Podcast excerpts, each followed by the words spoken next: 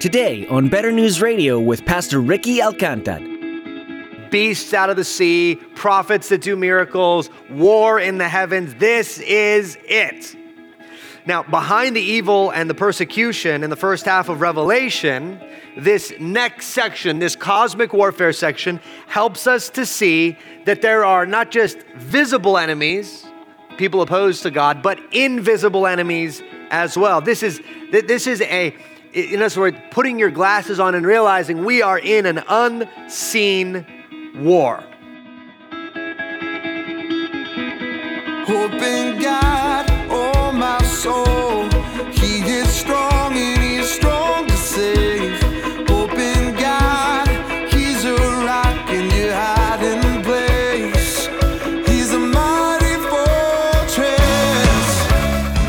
the type that really enjoys apocalyptic stories, then today's message is going to be right up your alley. We've come to the part of Revelation where things get really intense. We've got dragons and imagery of spiritual warfare in cosmic proportions. It sounds made up, but this vision was given to John as prophecy of real events to come. As Pastor Ricky will explain in today's message, this chapter isn't meant to frighten. As believers, we'll find that it contains hope for us as evil incarnate comes to its end. Now let's join Pastor Ricky in the book of Revelation, chapter 12, as he begins his message Here There Be Dragons. Verses 1 through 6. This is God's word. And a great sign appeared in heaven a woman clothed with the sun, with the moon under her feet, and on her head a crown of 12 stars.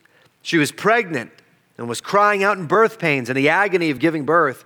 And another sign appeared in heaven Behold, a great red dragon with seven heads and ten horns, and on his head seven diadems.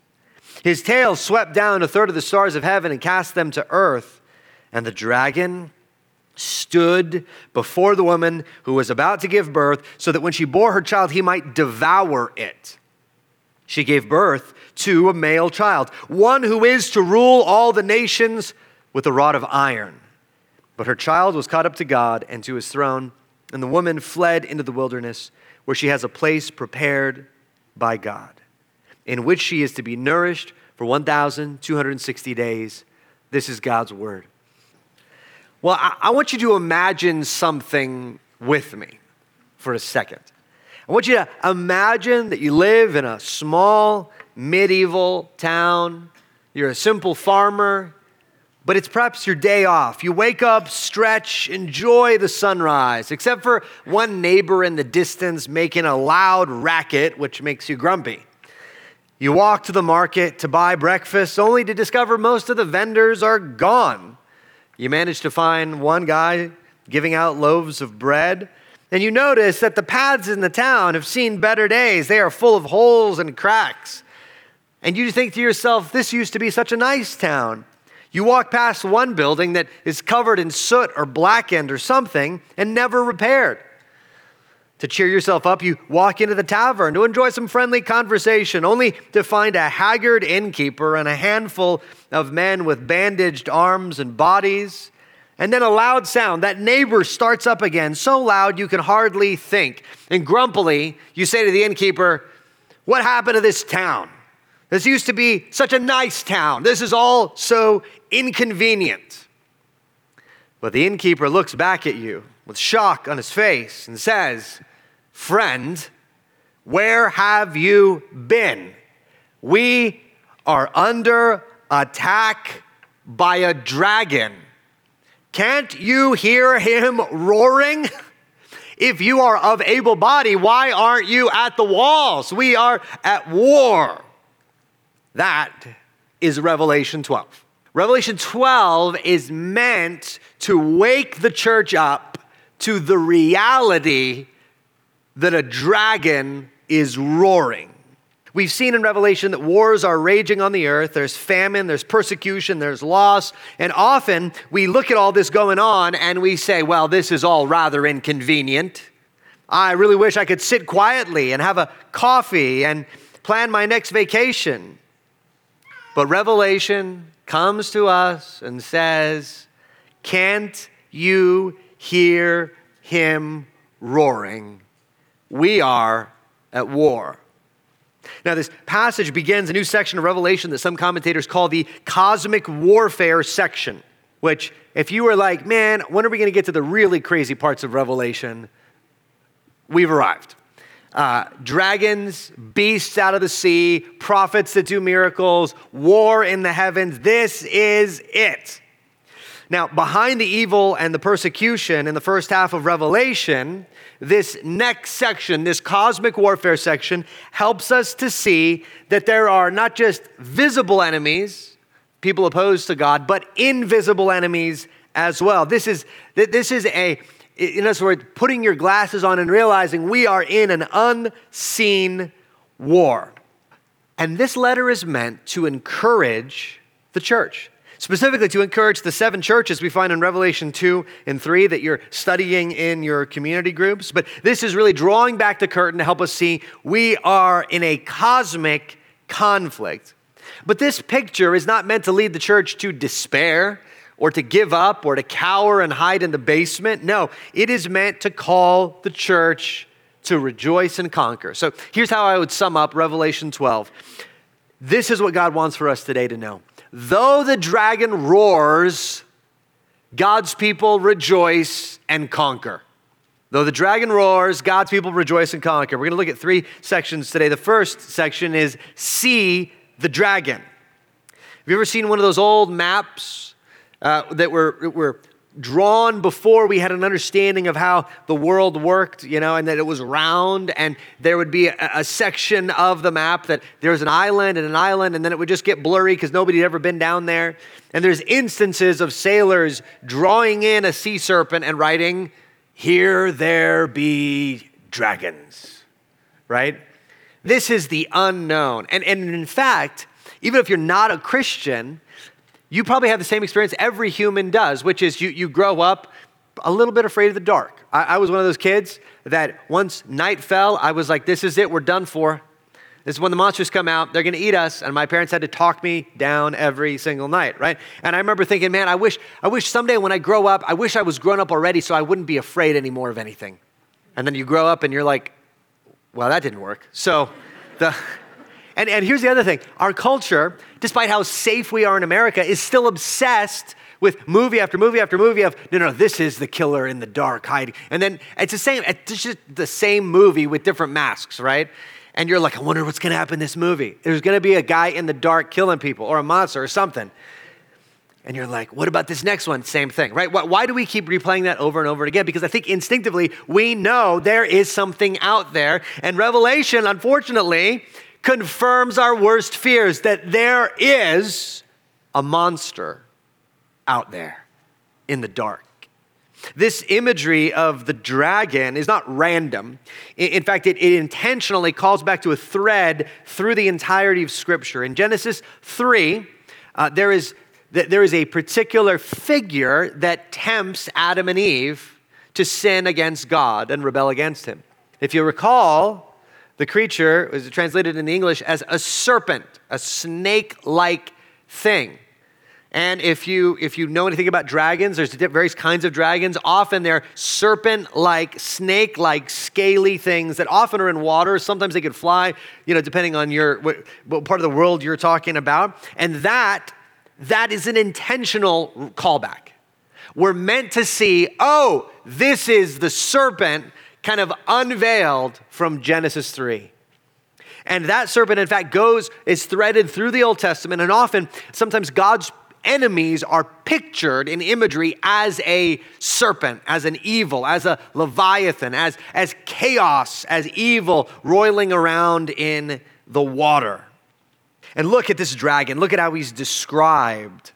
He has seven heads. If you're a kaiju fan, you're like, it's Ghidorah. Well, after his, you know, and if you're a kaiju fan, this is a great message for you. Welcome to church. He has seven heads symbolizing cunning wisdom. He has 10 horns symbolizing great power.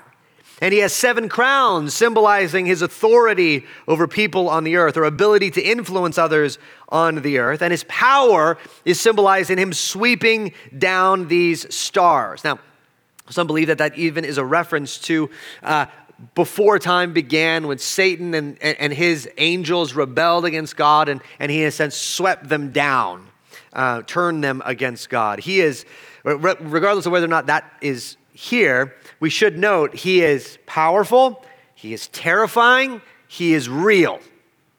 And what is he doing? He is there attacking the woman. Now, it seems clear that the woman symbolizes the people of God, and you see that with the 12 stars over her head, representing the 12 tribes of uh, the Old Testament. And, and this dragon hates the woman. And even more, he hates the offspring that she will produce. This goes back to Genesis 3, where God cursed the serpent, but, but gave a, to, and, and, and cast Adam and Eve out of the garden, but gave a promise, the proto evangelion, the, the first gospel, the first announcement of good news in Genesis 3, uh, that, that one day the seed of the woman, a descendant of the woman, would crush the head of the serpent though the serpent bruise his heel. Right? There's this promise that one day that evil in the garden will be crushed. And so the dragon waits. He waits to devour this seed of the woman because he knows the gospel, the proto evangelion. He knows the promise and all throughout the Old Testament, there's this conflict between the seed of the woman and, and the seed of evil, seed of the serpent, in a sense. Again and again, these, these, these people going back and forth, back and forth in the Old Testament through all the, the figures there. And, and yet, for all of his cunning, for all of his power, I don't know if you noticed this, but Satan did not snuff out the church in the Old Testament. He did not succeed in stopping the seed of the woman. So, what do we make of this? Why tell this to the early church? Why is this encouraging? It's like somebody showing up at your house and say, "Hey man, I don't know if you know this, but you have a dragon problem." You know, you don't have a mice problem, you don't have a bug problem, you have a dragon problem. And you're thinking, "We're going to go ahead and move." You know, there's sometimes problems too big. What, what is the church supposed to do with this? First, we must clearly see the reality of the dragon. In Tolkien's The Hobbit, we find this great line that applies to Revelation 12.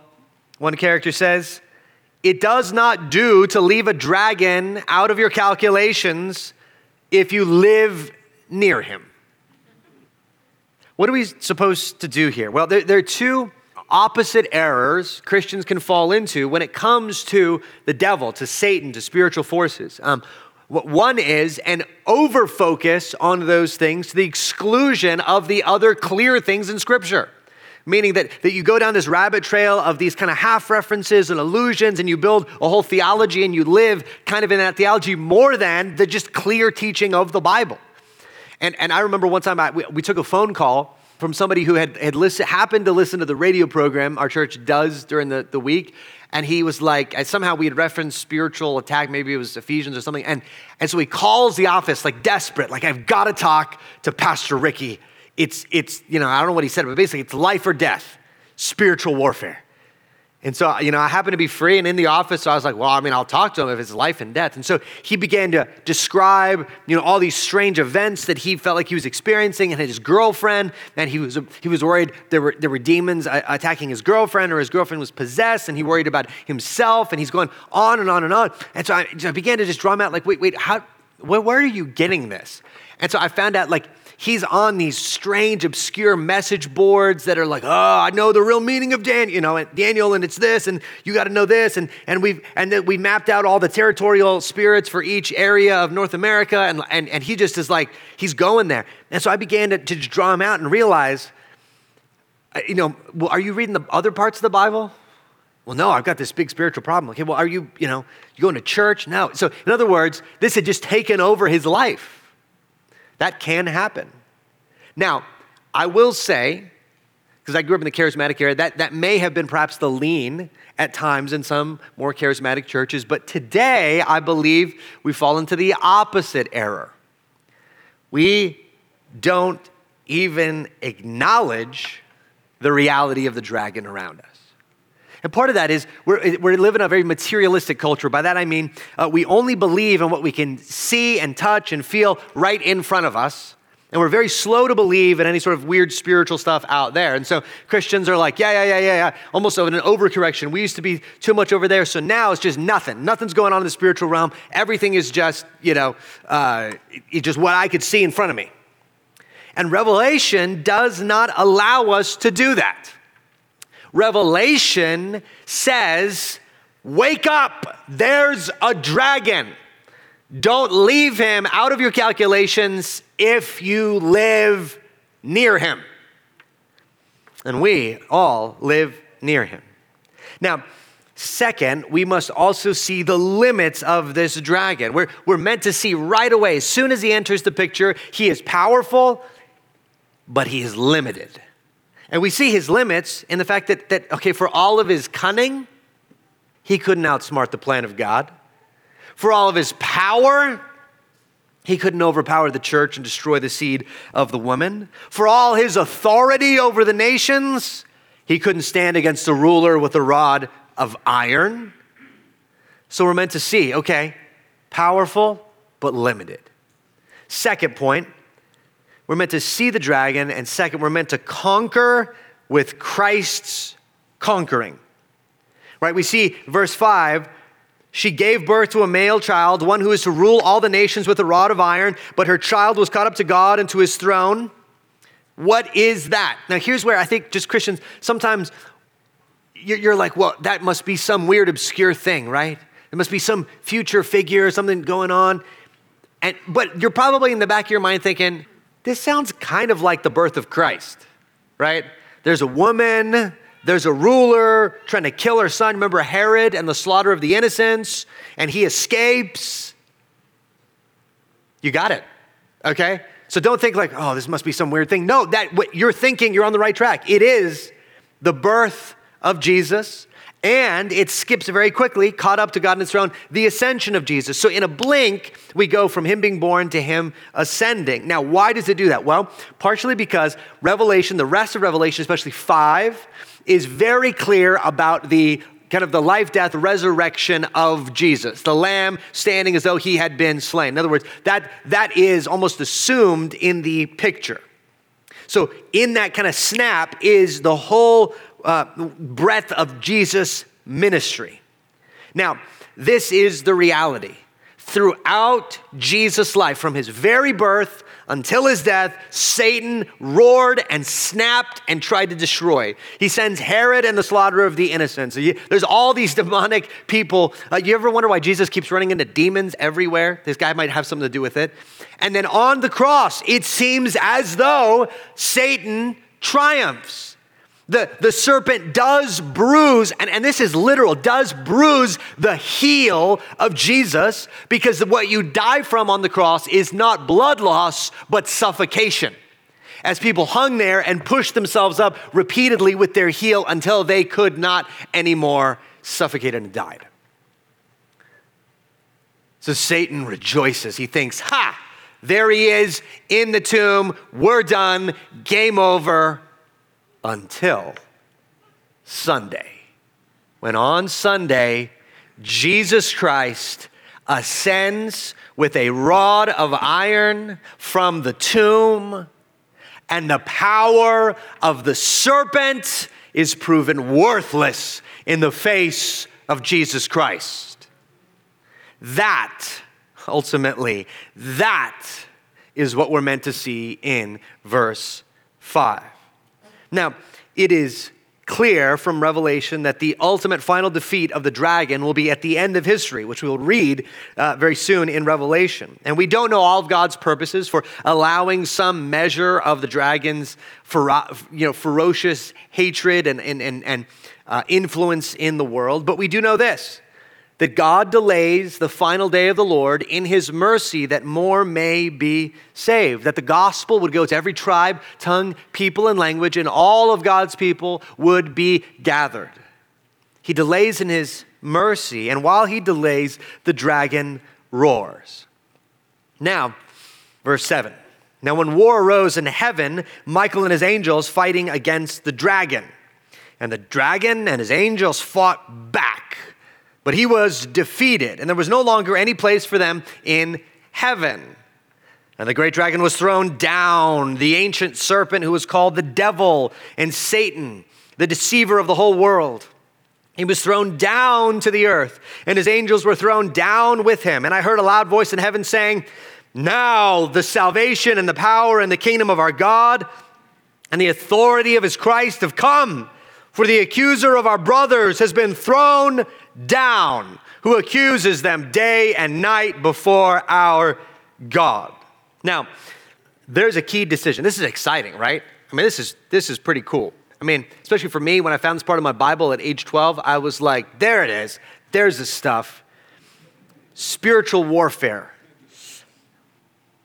Now, the, the key decision, though, is, is what is this talking about? Is, is this before even kind of world history? Is this way back before Genesis 1, where, you know, uh, this is the fall of Satan that we're seeing in a flashback? Or is this a, a, flash forward to the end of time where he'll be thrown down? Or is this the present? What, what is going on here? Well, if you're trying to interpret something confusing, look for something clear, right?